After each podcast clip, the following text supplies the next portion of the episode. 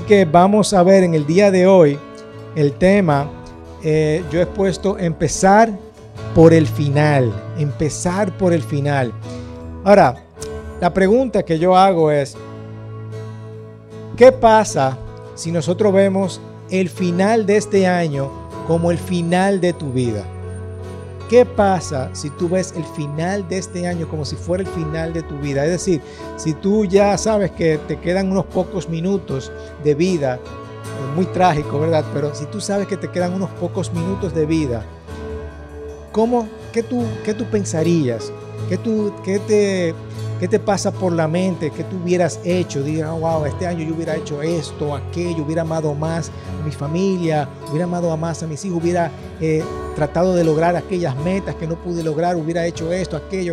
¿Verdad? ¿Qué cosas yo hubiera hecho si este es el final de tu vida? Asimismo, vamos a pensar en este año. Estamos llegando al final de este año. ¿Qué cosas tú piensas en tu cabeza, verdad? ¿Qué tú pudiste haber hecho durante este año que no pudiste hacer? ¿Ok? Entonces de eso se trata, empezar por el final.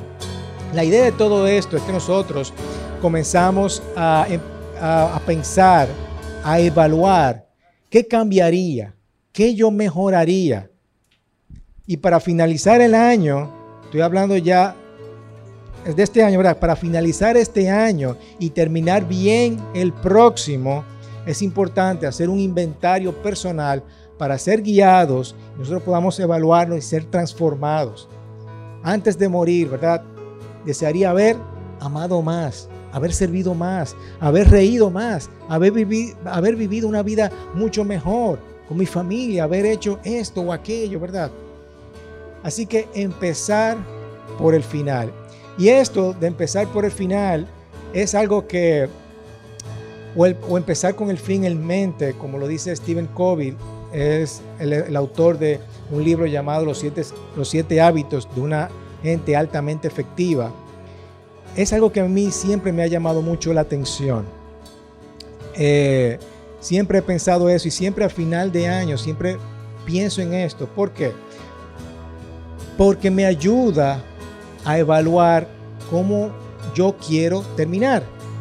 De hecho, yo tengo escrito mi obituario, lo que yo quiero que la gente lea al final, o el panegírico, ¿verdad? Al final, cuando la gente esté en mi tumba, ¿verdad?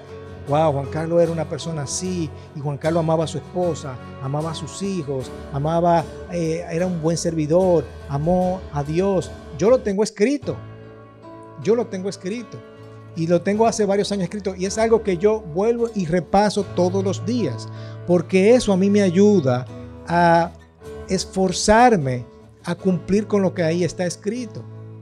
Y cuando yo lo leo, yo digo, wow, la verdad que yo necesito amar más a mi esposa, yo necesito amar más al Señor, necesito hacer esto, necesito hacer aquello para yo poder lograr lo que ahí está escrito. ¿Sí me entienden? Entonces, en su forma más básica, significa tener siempre esa imagen del final, del final de tu vida, como marco de referencia para yo evaluar todo lo demás. ¿Cómo va a ser mi vida cuando yo termine? Tiene que ver con empezar las cosas teniendo esa idea bien clara, bien clara de cuál es el destino. De modo que los pasos que yo voy a dar vayan acorde a eso y las cosas importantes que yo haga en mi vida sea acorde a lograr ese objetivo. Así que siempre es importante poder evaluar el año y cómo yo quiero terminar el próximo. Y si este es el último día de tu vida y te dieran una última oportunidad, ¿qué tú harías para transformar tu vida? ¿Qué tú harías? ¿Qué tú cambiarías? Y ese día que llegue, ¿Qué quieres que la gente diga de ti? ¿Verdad? ¿Qué tú quieres que la gente diga de ti al final de este año? Y fíjense que hay algo eh, que eso a mí me sirve, incluso no solamente para el año, sino para el día. Cómo yo he vivido el día de hoy y cómo yo quiero terminar el día de mañana. ¿Sí me entienden? Yo, a mí me encanta esto de planificación, ¿verdad? De yo planificar mi día, de planificar mi semana, de planificar el mes, de planificar toda... Eh, todo el año. es algo que yo que, hago todos los años. Y, y, esta semana, por ejemplo, ya yo tengo todas mis preguntas ahí para yo evaluar el próximo año. ¿Ok? ¿Cómo va a ser? ¿Cómo yo quiero terminar el próximo año? Y por eso es empezar por el final. La mejor forma de terminar el año bien, este año, la mejor forma de terminar el año es empezar por el final del próximo. Es decir, evaluar cómo yo quiero terminar el próximo. Porque eso te va a ayudar, te va a poner eh, las ganas, la voluntad, el esforzarte por terminar, por acabar, por alcanzar lo que está ahí por delante, esa carrera que tú necesitas. Y obviamente eso tú lo puedes aplicar a todos los ámbitos de tu vida, pero,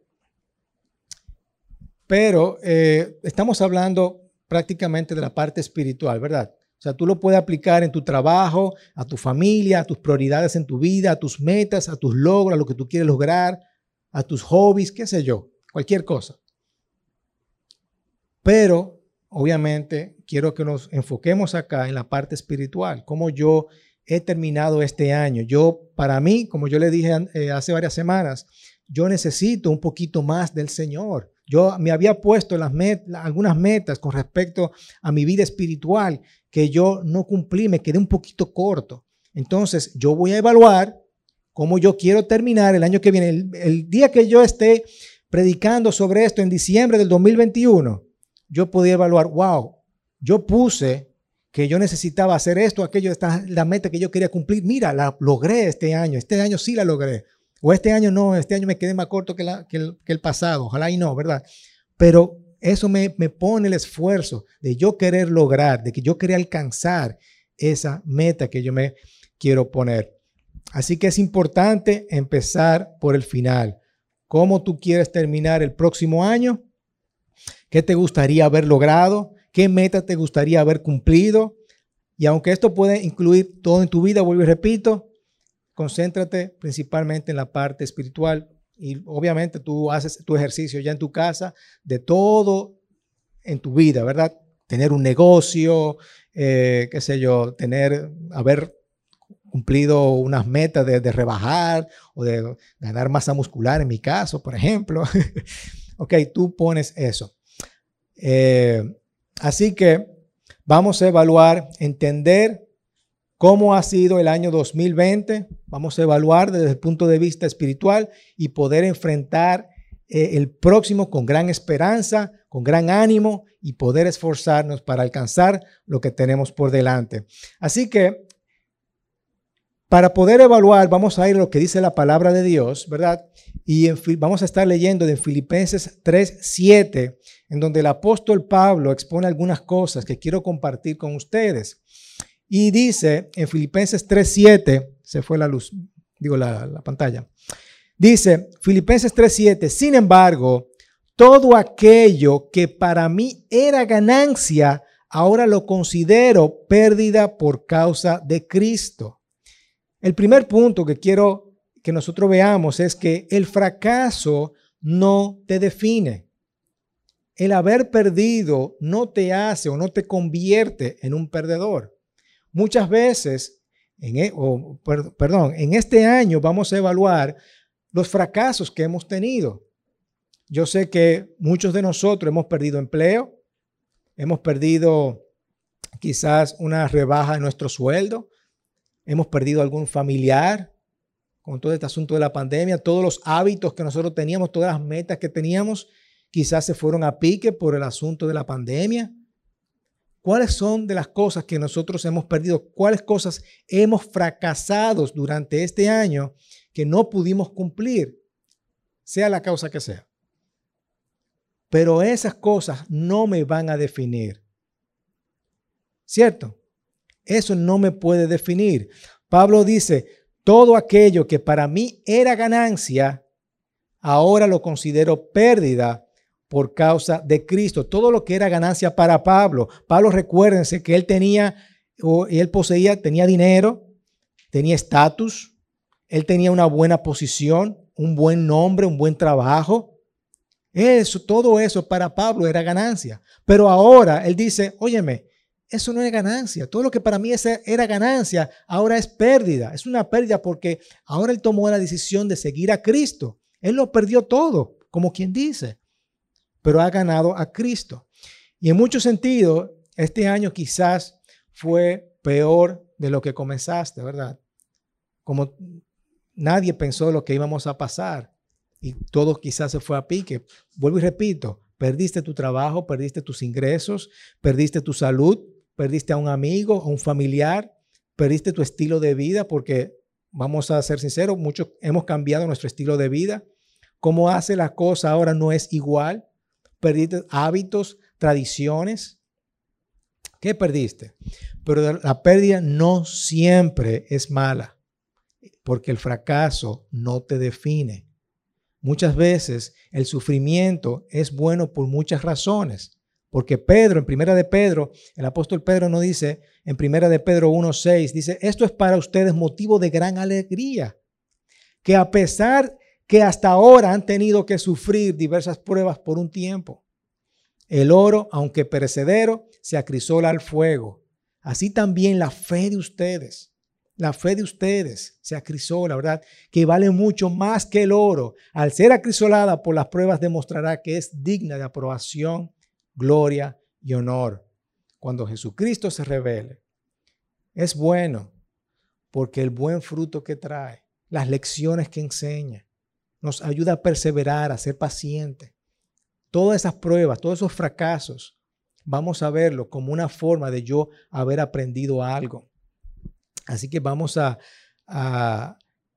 restablecer el enfoque y reordenar las prioridades que esos fracasos no hayan servido de prueba, porque eso, el fracaso no te define, no te hace o no te convierte en un perdedor, más bien te enseña una buena lección, Y te ayuda a crecer en tu fe, como dice Pedro. Así que Pablo, Pablo aquí revela también en el próximo versículo, en el versículo 8, en Filipenses 3, por qué haber perdido es bueno. Él dice, es más, todo lo considero pérdida por razón del incomparable valor de conocer a Cristo Jesús, mi Señor. Todo yo, todo lo que para mí era ganancia, lo he perdido, pero lo perdí para ganar a Cristo. Por el valor que Cristo representa en mi vida. Yo lo he perdido todo. Lo tengo por estiércol, por, por pupis, ¿verdad? Por estiércol. Sí, eso es lo que es estiércol, ¿verdad? a fin de ganar a Cristo y encontrarme unido a Él. Pablo dice que las cosas que perdió no fueron nada porque le permitió ganar a Cristo. ¿Cómo ves la pérdida tú en este año? Lo que tú perdiste en este año, ¿cómo tú lo ves? ¿Cómo tú lo ves? Por lo menos nosotros, o yo considero que, que yo tener a Cristo es mucho más, mucho más ganancia, ¿verdad? De las cosas que yo he perdido. Ok, así que el fracaso, lo que tú perdiste en este año, no te va a definir. Vamos a reestructurar esas prioridades. Lo segundo es que la humildad triunfa sobre el trabajo duro.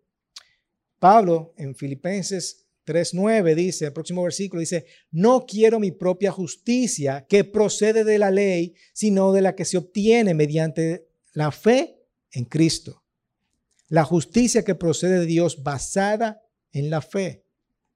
Muchos de nosotros tendemos a que a juzgarnos. Mira lo que pasó, mira lo que yo hice, mira qué, qué mal eh, pasé este año, mira que no logré esto, mira que no logré aquello, y mira a fulano que le fue bien, a mí no. Tendemos a hacer esto, ¿verdad? Tenemos que, tener mucho cuidado, principalmente de no compararte con los demás. Hay mucha gente, hay mucha gente que le, ha ido bien en la pandemia y mira a mí qué, mal me ha ido, mira cómo yo estoy sufriendo, ¿verdad? Y Pablo nos recuerda en 2 de Corintios 10:12 que no nos atrevamos a igualarnos ni a compararnos con algunos que tantos se recomiendan a sí mismos. Al medirse con su propia medida y compararse los unos con los otros no saben lo que hacen, no, no sabemos lo que estamos haciendo cuando estamos comparando los unos con los otros, así que tengamos mucho cuidado con eso. Ninguno de los resultados es bueno, porque muchas personas que nosotros creemos que está yendo bien, quizás están mal por otros lados. Y nosotros también, nosotros tenemos que tener mucho cuidado con eso. Yo solo, solo hay un gobernante a la cual yo tengo que seguir y es Jesucristo. Es Jesús. Ahí, a ese que yo me tengo que comparar, a Jesús. A eso que yo me tengo que comparar. Y recuérdense lo que tuvimos hablando hace dos semanas sobre el camino hacia la perfección, ¿verdad? Es el camino que tenemos que esforzarnos cada día para nosotros llegar a Él. Así que seamos humildes y reconozcamos nuestros errores, nuestras fallas y ponerlos delante de nuestro Dios y que Dios sea quien nos evalúe. Humíllate delante de Dios. Mira, Señor, yo he fallado en esto. ¿Cómo yo puedo mejorar? ¿Ok? Lo tercero es, además de que el fracaso no te define y tenemos que ser humildes, lo tercero es que todavía nosotros necesitamos el Evangelio. El Evangelio es la fuente de nuestro poder. El versículo 10 dice, lo he perdido todo a fin de conocer a Cristo, experimentar el poder que se manifestó en su resurrección, participar en sus sufrimientos y llegar a ser semejantes a su muerte. Así espero alcanzar la, la resurrección de entre los muertos. El Evangelio tiene poder, un poder milagroso, hermanos. El Evangelio tiene un poder milagroso, pero no solo para el pecador, sino para los santos también. Para nosotros que somos santos delante de Él. Tenemos que definir el Evangelio todos los días de nuestra vida y reconocer que Jesucristo murió por una razón y no podemos dejar de perder eso de vista. Y Pablo Pablo expone, lo, expone de una manera simple, ¿verdad? Si quieres el poder de la resurrección, que todos obviamente necesitamos desesperadamente, tenemos que estar familiarizados con la cruz y con la tumba también. Tenemos que estar familiarizados, tenemos de conocer a Cristo, el por qué Él murió con nosotros. Muchas veces se nos olvida eso. Se nos olvida dentro de nuestros afanes de nuestras vidas. Se nos olvida por qué Cristo murió y olvidamos a Cristo, lo tiramos a la basura, ¿verdad? No se nos olvida o no lo tiramos a la basura. Quiero, estoy, estoy siendo un poquito exagerado, ¿verdad? Pero se nos olvida simplemente. Dejamos a Cristo a un lado, entendiendo que tenemos que reconocer siempre el poder de la cruz. El poder de la cruz. Y Ariel hace dos semanas habló sobre esto muy interesantemente, sobre eh, eh, estos tres días, lo importante que significó estos tres, días para nosotros.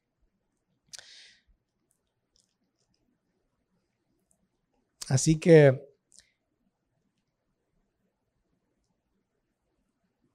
en, en, Lucas 9 nos recuerda que si alguien quiere ser mi discípulo, que se niegue a sí mismo, que lleve su cruz cada día y me siga.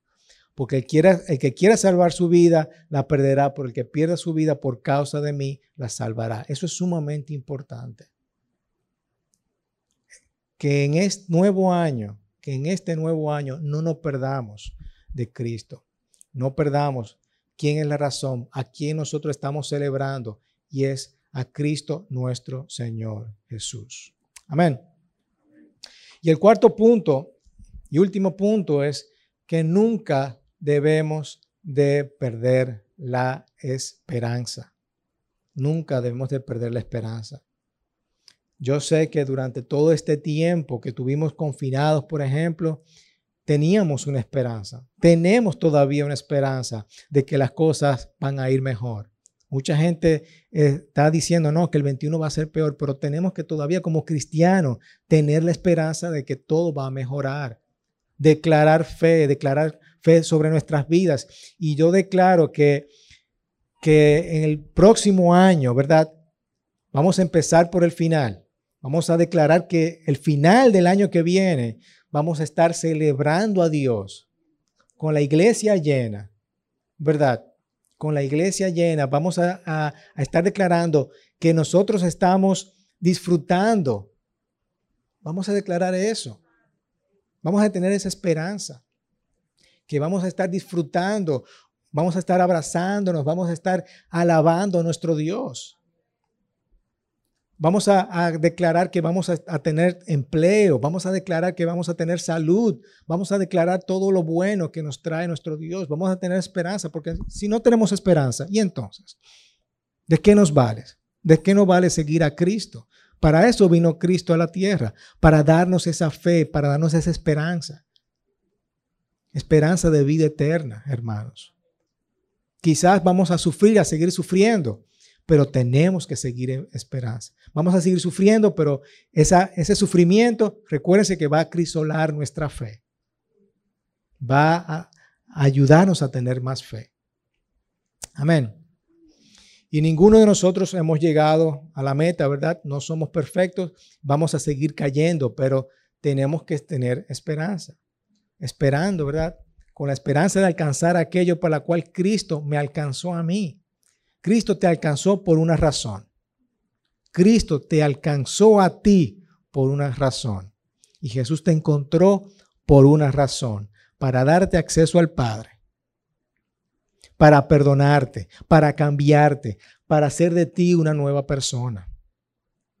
No nos olvidemos de eso, Señor, que el Señor Jesús te alcanzó a ti primero.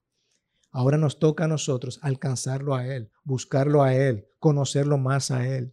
Filipenses 3:13, uno de mis versículos favoritos, dice, hermanos, no pienso que yo mismo lo, haga, lo haya logrado ya. Más bien una cosa hago, olvidando lo que queda atrás me estoy olvidando de lo que queda atrás y esforzándome para alcanzar lo que está por delante. Y ese es nuestro objetivo, alcanzar, esforzarme lo que está por delante. Muchas veces nosotros escuchamos, o yo mismo eh, digo, eh, no, que los planes, el Señor tiene planes, buenos planes para mí, ¿verdad? Y, nos encanta eh, citar Jeremías en donde dice, no, que el Señor tiene buenos planes para mí, no de calamidad, ¿verdad?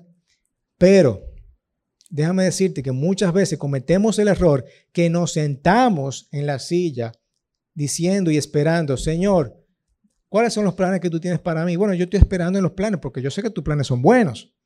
Y me quedo ahí sentadito esperando en que los planes, Señor, ¿y cuáles son los planes que tú tienes para mí? Yo sé que son buenos los planes, así que dame planes para mí. ¿Cuáles son tus planes, Señor? Y nosotros no hacemos absolutamente nada. Pero dice antes de eso, esfuérzate y sé valiente. ¿Verdad que sí? Que dice antes de eso. Y aquí Pablo nos está diciendo, mira, vamos a olvidarnos lo que, está atrás y vamos a esforzarnos por alcanzar lo que está adelante. No es que va a venir así de la nada, ¿verdad? Tenemos que esforzarnos. Queremos buscar más al Señor para el próximo año. Vamos a esforzarnos. Ya en, el, ámbito de trabajo, de salud, lo que tú quieras. Óyeme, tú quieres tener mejor salud. No va a venir de la nada. Tiene que, tú tienes que esforzarte y comer, tener una buena dieta, comenzar a hacer ejercicio. ¿Verdad que sí? Digo yo, ¿no? Aunque oramos para, por salud para el Señor, pero si tú no te esfuerzas y tienes una buena alimentación, o no haces ejercicio, la salud no va a venir así de la nada. ¿Sí me entienden? Entonces tenemos que esforzarnos. Tú quieres tener un buen trabajo, esfuérzate. Vamos a, esforzarte en tu trabajo para que tú seas ascendido. Vamos a, entregar currículum, vamos a, ponernos la pila con eso, ¿verdad que sí? El trabajo no va a venir de la nada. Que lo podemos pedir al Señor y milagrosamente el Señor puede hacer algo por ti. Claro que sí. Pero, si pero sentado en una silla sin hacer nada, no va a pasar nada. Yo sé que el Señor tiene buenos planes para mí, pero sentado y sin yo esforzarme, no va a ocurrir absolutamente nada. Así que